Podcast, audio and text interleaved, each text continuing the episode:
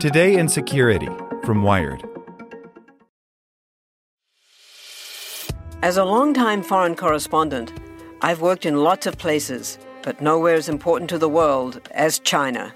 I'm Jane Perlez, former Beijing bureau chief for the New York Times.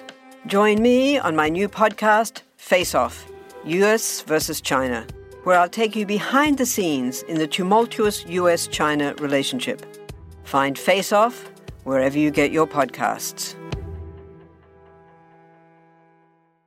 Want to learn how you can make smarter decisions with your money? Well, I've got the podcast for you. I'm Sean Pyles, and I host NerdWallet's Smart Money Podcast. Our show features our team of nerds, personal finance experts in credit cards, banking, investing, and more. And they'll help you make the most of your money while cutting through the clutter and misinformation in today's world of personal finance. You'll get clarity on strategies to help you build your wealth, invest wisely, shop for financial products, and plan for major life events. Listen to NerdWallet's Smart Money Podcast wherever you get your podcasts.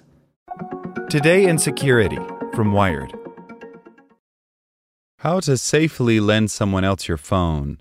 The next time someone wants to borrow your device to make a call or take a picture, take these steps to protect your privacy. By David Neild. From the nephew who wants to play games for a few minutes, to the friend who wants to see your vacation snaps, to the stranger who needs to make a call, there are going to be people who want to borrow your phone. That's quite a privacy and security risk if you think about everything that your phone gives you access to social media profiles, banking details, instant messenger conversations, photos and videos that you'd rather the world didn't see, and so on. However, there are ways to hand over your phone to someone else without having to worry about what they might get up to on it. You just need to make sure that you've taken a few precautions before the exchange takes place. iPhone. The feature you need to know about on the iPhone is called Guided Access, and you can enable it by opening up iOS settings and choosing Accessibility and Guided Access. Turn the Guided Access toggle switch on, and the feature is ready to go. Just make sure you use passcode settings to set a passcode to protect Guided Access mode. To actually turn Guided Access on, you need to triple tap the Home button if your iPhone is on, or the Side button if it doesn't. You can then tap Options to configure how guided access is going to work. You're able to restrict access to the volume buttons, for example, and the software keyboard. You can even turn off touchscreen functionality and put a limit on guided access mode. Tapping Start launches guided access. Whoever is using the iPhone is then locked into the current app, so you need to open up the app in question the phone app, a particular game, or whatever it is, before you triple tap the button on your device to launch guided access.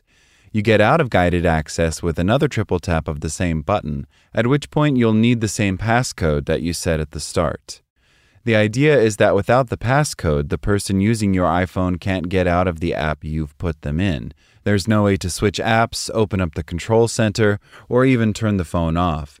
It's worth being aware of the app that they're in, though, and what they can do inside that app. If you're showing someone your photos, they'll be able to access all of them. One extra option in the Photos app is to hide photos and videos by opening them, tapping the Share button at the bottom left, and choosing Hide. This hides these pictures and clips in a special hidden folder. They won't be visible to normal view in the Photos app, and they won't appear in searches, but the person borrowing your smartphone can still get at them by choosing Hidden from the Albums tab. Android. If you're using an Android device, you can take advantage of a feature similar to guided access on iOS. It's called app pinning, and again, the idea is that the person borrowing your phone is limited to one app. They're not able to get to another app or access the phone's settings without a PIN code set by you. There are certain software variations among Android phone makers when it comes to finding and enabling app pinning, but you should be able to find it without too much trouble. On the stock version of Android that Google puts in its Pixel phones, you can enable it by going to the main Android settings menu and choosing Security, Advanced Settings, and App Pinning. Turn on the Use App Pinning toggle switch and make sure that Ask for PIN before unpinning is enabled as well. This prevents everyone but you from switching apps. To find the app you want to pin, swipe up and hold from the bottom of the screen until you see thumbnails of your recently used apps. Find the one you want, tap the app icon at the top, and choose Pin from the drop down menu. To get out of app pinning, swipe up and hold from the bottom of the screen again. The phone will be locked, and your PIN code will be required to regain access and move between apps. Assuming that the person borrowing your phone doesn't know your PIN, you'll be able to keep them in one app. Like Apple Photos, Google Photos can also hide photos and videos, which can help if someone is browsing through your pictures. Open an image or clip, tap the three dots at the top right, and choose Move to Locked Folder. The photos and videos that you send here can't be accessed without unlocking your phone first, which will require a PIN, a fingerprint scan, or a face scan depending on how you've set it up. Like what you learned? Subscribe everywhere you listen to podcasts and get more security news at wired.com/security. Want to learn how you can make smarter decisions with your money? Well, I've got the podcast for you. I'm Sean Pyles, and I host NerdWallet's Smart Money Podcast. Our show features our team of nerds, personal finance experts in credit cards, banking, investing, and more.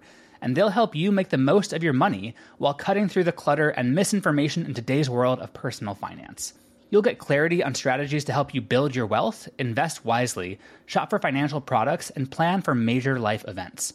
Listen to NerdWallet's Smart Money Podcast wherever you get your podcasts.